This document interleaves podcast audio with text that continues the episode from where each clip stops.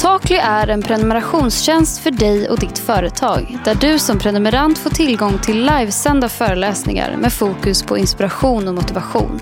I Takly Eftersnacket passar vi på att lära känna våra föreläsare lite mer på djupet.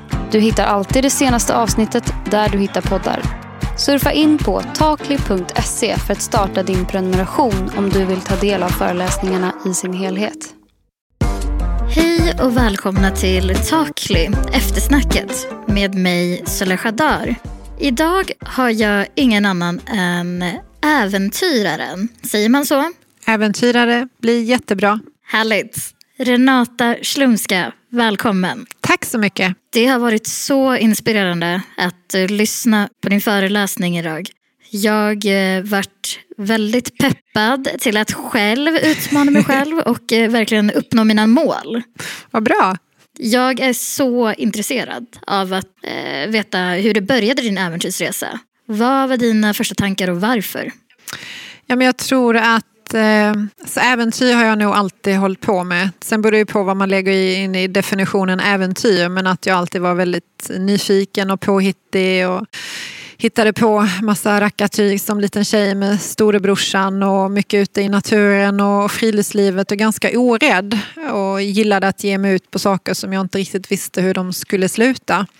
Men att det sen blev äventyr professionellt, det var ju först efter att jag hade varit eh, på den expeditionen som jag berättade om 96 på Göran Kropps expedition och jag bestämde mig för att det är faktiskt det här jag vill livnära mig på.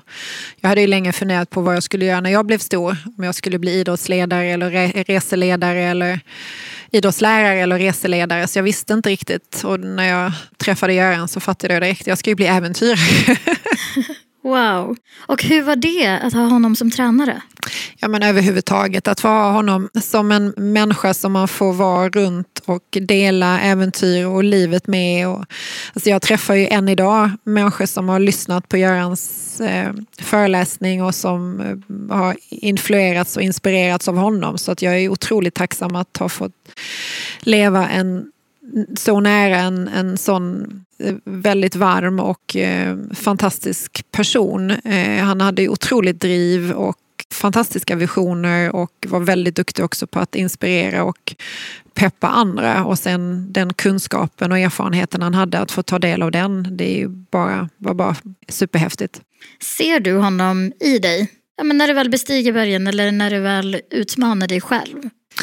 Ja, men han finns nog alltid med på olika sätt. Det jag tyckte var så, har varit väldigt mycket av min resa det är att vi träffades när jag var ganska ung. Och ett tag så kändes det som att jag kan göra det här därför att jag gör det med honom.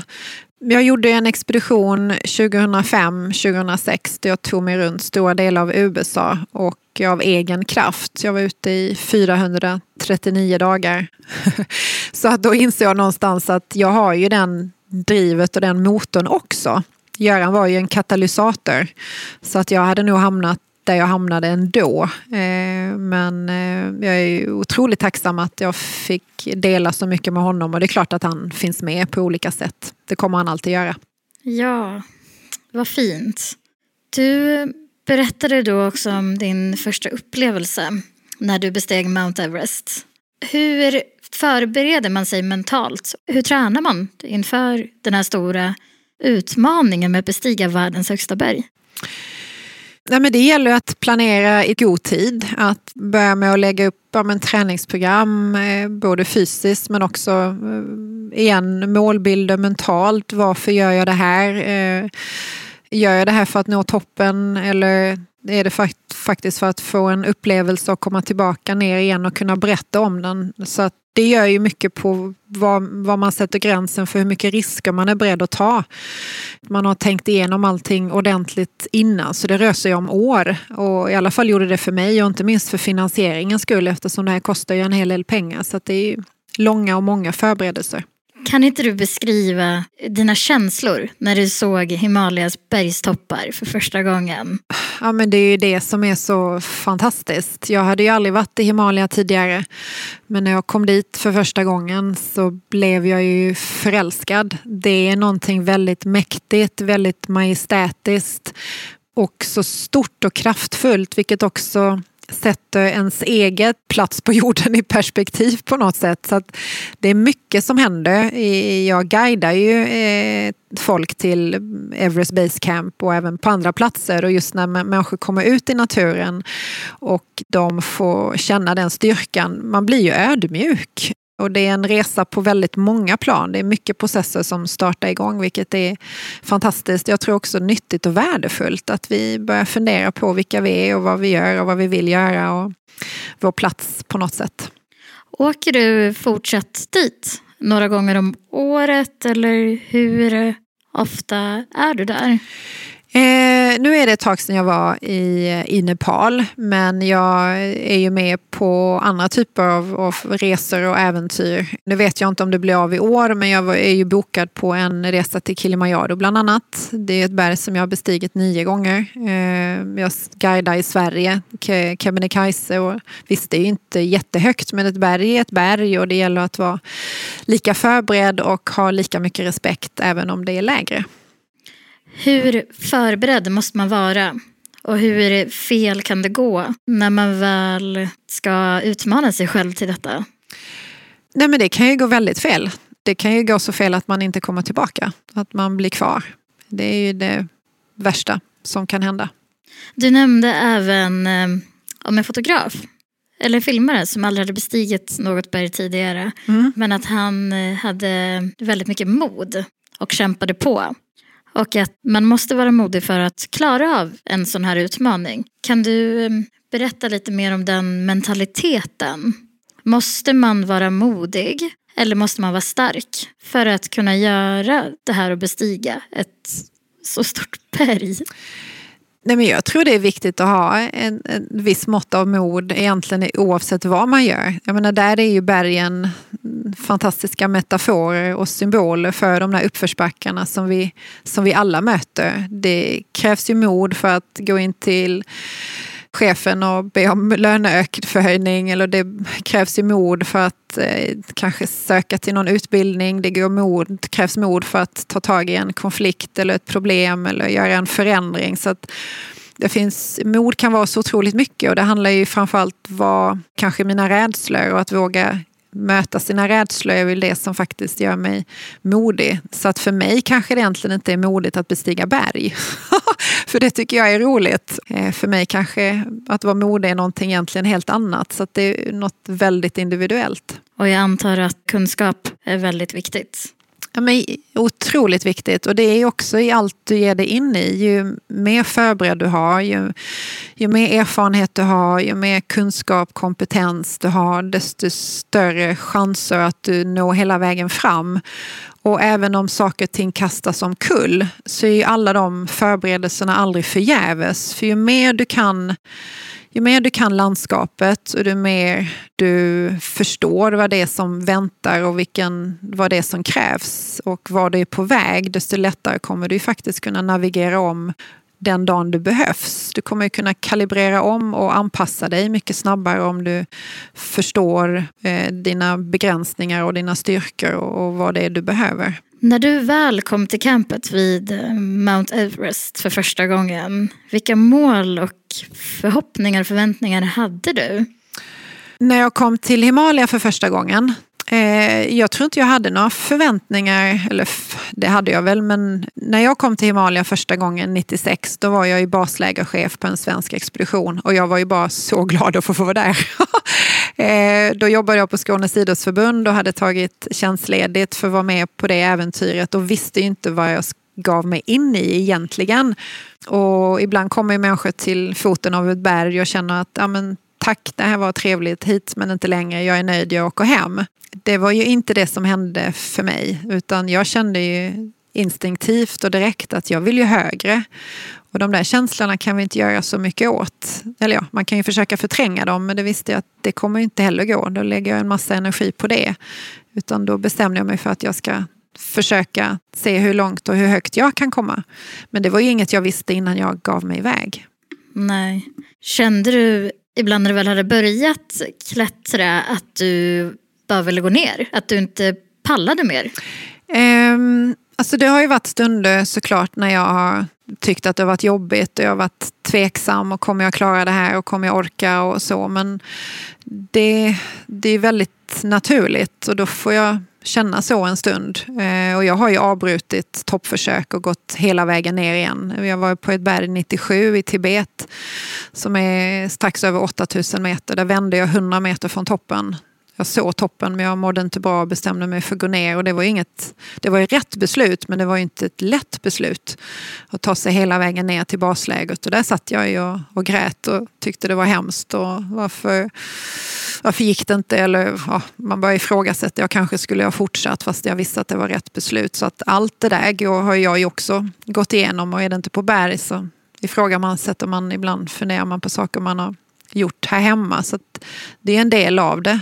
Eh, att man tvekar och då får man ju fundera ett, ett par gånger till och det är också viktigt. Jag är så himla nyfiken på att eh, höra hur det kändes att stå på världens högsta bergstopp för första gången. Kan inte du beskriva den känslan för mig? Det känns ju bara helt fantastiskt. Nej, men den, är, den är helt fantastisk. Det är, när man har tränat för något, kämpat för något och man har gått ut och sagt det. Det är ingenting man gör i hemlighet utan man har ögonen på sig och, eh, och känna att jag klarade av det på första försöket och att jag känner mig stark och att det har gått bra. Eh, och att jag kommer klara mig hela vägen ner också. Det är ju Ja, men det, är en, det är en lättnadskänsla, glädje, stolthet. Det är väldigt mycket på en gång. Samtidigt som så fort jag började gå neråt så försvann den glädjen och då var det i full fokus. Jag hade ju fortfarande tre, fyra dagar innan jag var i säkerhet så att säga. Ja, det var det jag tänkte komma in på. Det här med känslor igen. När man väl har kommit tillbaka till campet, att man känner lättnad och en relief. Mm. Men hur kände du? Blev du taggad att du ville göra det igen? Eller vad, hur, hur, hur såg det ut i hjärnan? ja, men just där och då kanske jag inte hade lust att springa upp på berget en gång till. För då är man så otroligt trött. Men det är en, en, såklart en lättnad och känna att jag är i säkerhet. Nu kan inte den tunna luften skada mig och laviner hota mig. Nu har jag klarat av det. Och eh, få gå och lägga sig på kvällen i sitt tält och, och, sova gott och inte ha den här pirriga känslan i magen att hur kommer vädret bli och kommer jag kunna gå mot toppen och hur kommer jag må och alla de tankarna som man har. Är jag tillräckligt förberedd? Det är så mycket som går runt i huvudet lång tid innan man kommer iväg och ju närmare toppattacken man kommer ju större anspänning är det. Så att, att kunna gå och lägga sig på kvällen och känna att nu kommer jag sova gott, det är ju, en, bara det är ju helt fantastiskt. Vilka lärdomar tog du med dig hem efter den här upplevelsen och du kom hem till Sverige igen? Jag tror jag hade med mig väldigt mycket äh, när jag kom hem. Dels bara den här känslan av att, av att jag även om jag trodde att jag skulle klara av det så är det ändå att, att känna att jag klarar mer än... Ja, men det, blir en själv, det blir en självinsikt på något sätt att veta att nej, men jag, min gräns var inte här. Jag klarade det. Eh, jag kommer klara av andra saker också. Det är ju något som jag bär med mig varje dag. Jag kan ju hamna i situationer här hemma som känns tuffa och jobbiga. Då kan jag tänka, men herregud, jag har bestigit Mount Everest. Hur svårt kan det här vara? Kom igen nu. Eh, så det är ju någonting som finns eh, med för alltid. Men, och att det går. Jag menar, jag är ju född och uppvuxen i Malmö. Det var ju inget jag drömde om när jag var ung tjej, att jag skulle stå på toppen av världens högsta berg och att man kan ha de drömmarna och att det går och eh, att jag klarade av det ger ju också en ja, tillförsikt liksom att man klarar mer än vad man tror och ibland mer än vad andra tror också. Så himla fint. Du eh, berättade även om och visade bilder på hur en kö har bildats på Mount Everest. Mm. Eller hur det ser ut nu. Det är mm, väldigt vanligt att folk betalar för att bli guidade upp till toppen utan några egentliga krav på vad man har för erfarenhet ja, men av den typen av höjder eller klättring. Och du berättade även att det har blivit lite av en soptipp mm. på grund av antalet människor som befinner sig där. Har du några tankar kring vilka åtgärder eller regleringar som borde införas för att begränsa antalet människor där? Ja, men det där är en komplex fråga. Förr var det ju begränsningar på berget. Fram till 96 så var det ju reglerat hur många expeditioner som fick vara på berget samtidigt, eh, vilket begränsade antalet människor. Samtidigt är det ju, det är ju en, en stor intäkts, eh, inkomstkälla för, för Nepal.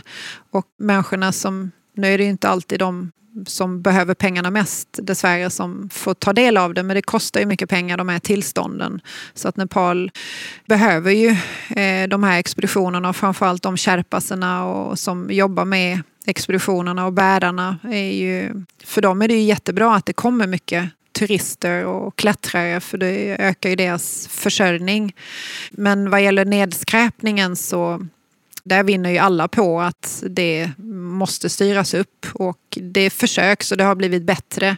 Det görs ju städinsatser med jämna mellanrum. Framförallt är det ju att utbilda och prata och folk uppmärksamma på att, att så här får det inte vara. Eh, och det är inte alltid turisterna, det är ju lika mycket ibland lokalbefolkningen. För dem handlar det om att få tak över huvudet och mat för dagen och då är inte kanske sopsortering deras första prioritet. Eh, men att man pratar om det och att man gör dem uppmärksammade på att har du en ren natur så kommer det locka fler turister också. Som i sin tur leder till att de kan livnära sig på något. Så det, är, ja, det är komplexa problem eh, som, men som man måste göra någonting åt. Tyvärr så har det här samtalet börjat lida mot sitt slut, vilket är jättetråkigt. Jag skulle kunna prata med dig forever. Men jag skulle jättegärna vilja höra om dina kommande äventyr. Mm. Vad ska Renata Slumska göra härnäst? Vad jag har i pipen? Oj, alltså just nu har jag precis i dagarna gått in i ett samarbete med en folkhögskola i eh, Ädelfors som ska starta Sveriges bästa naturguides och äventyrsguidesutbildning. Så det är ett äventyr jag ska vara med på och Eh, lägga upp läroplanen för den, vilket är fantastiskt kul och även vara med och utbilda. Jag har ju då lite resor på gång den här våren och sommaren framför mig. Vi får se hur många av dem som kan bli av.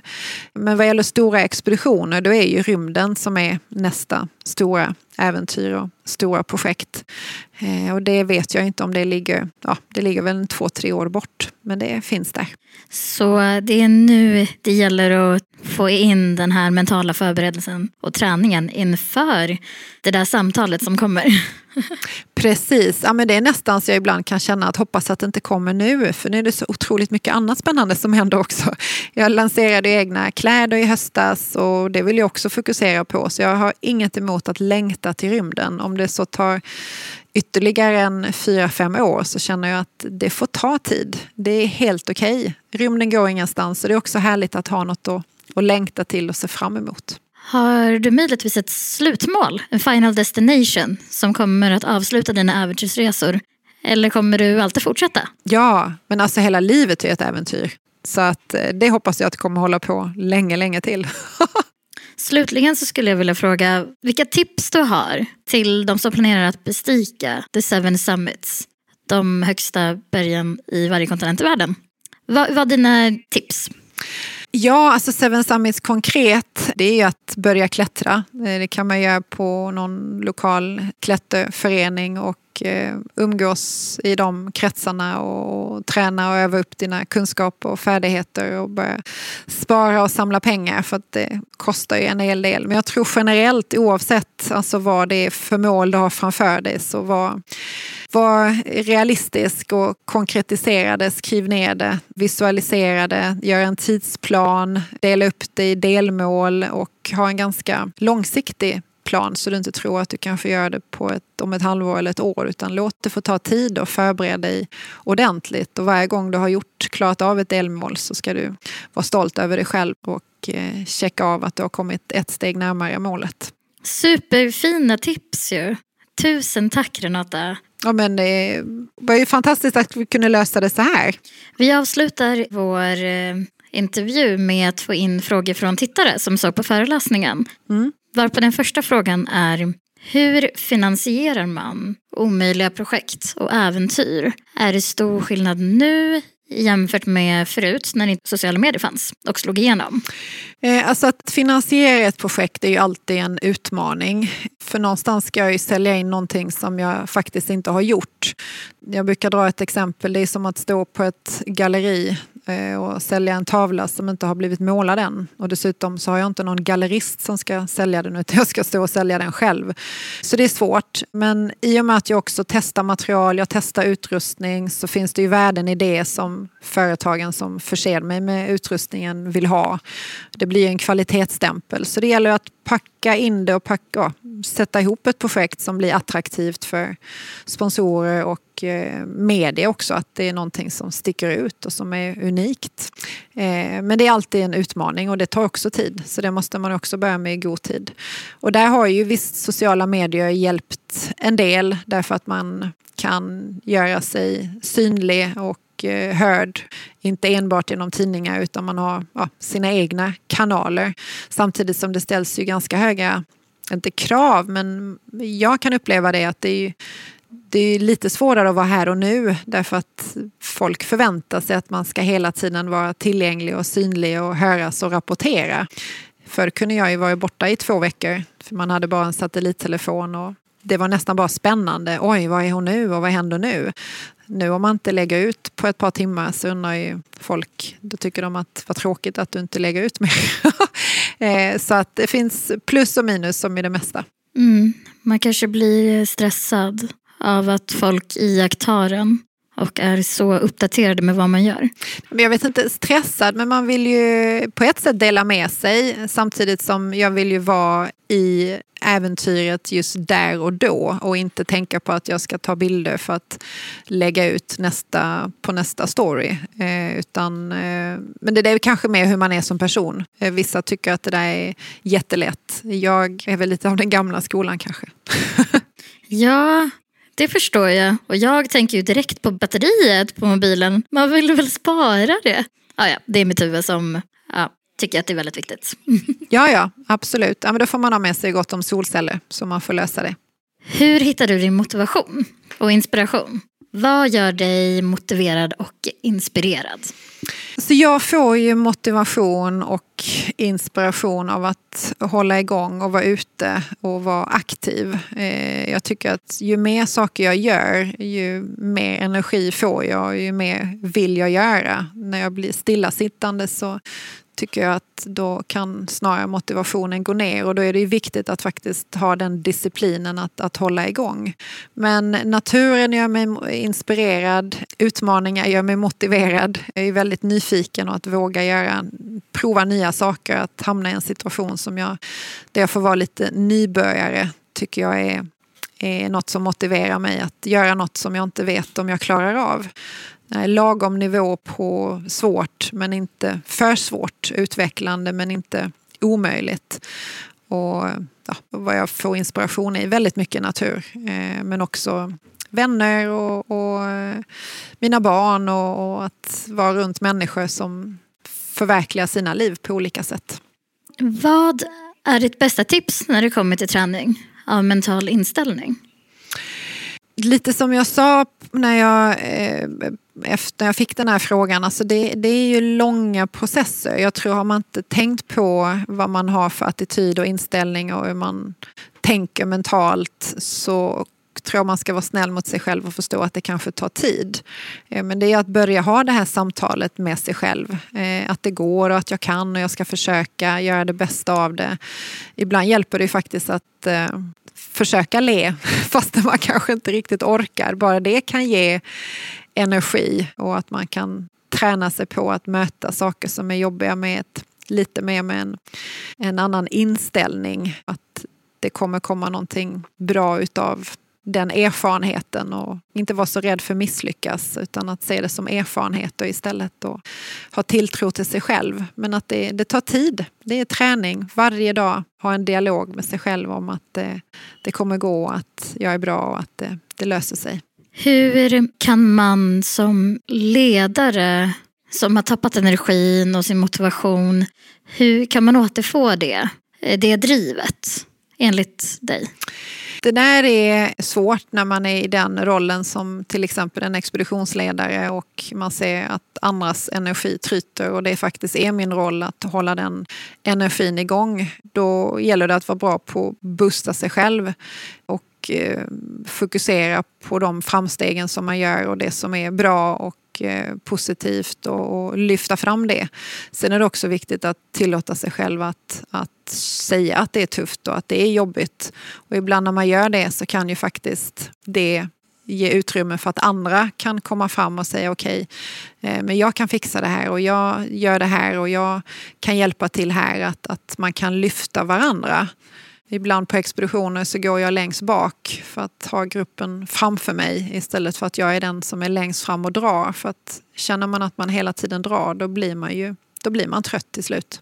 Det var de frågorna jag hade till dig. Det har varit så oerhört inspirerande att få eh, lyssna på dig idag och eh, att få prata lite mer djupgående om vad du har upplevt och dina tips. Och jag önskar dig verkligen all, all lycka med eh, rymdfärden, allt som kommer däremellan, innan och efter. Tack för allt verkligen. Tack så jättemycket. Tack för att jag fick vara med. Det var superkul att få prata med dig. Detsamma. Hej! Ni har lyssnat på Talkly, eftersnacket med mig Soleh Dar. Tack så mycket.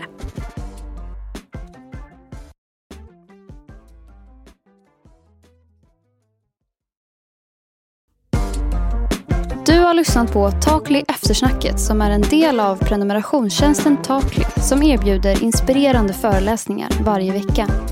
Surfa in på takli.se för att läsa mer. Takli Eftersnacket är en podcast som produceras av Jubel.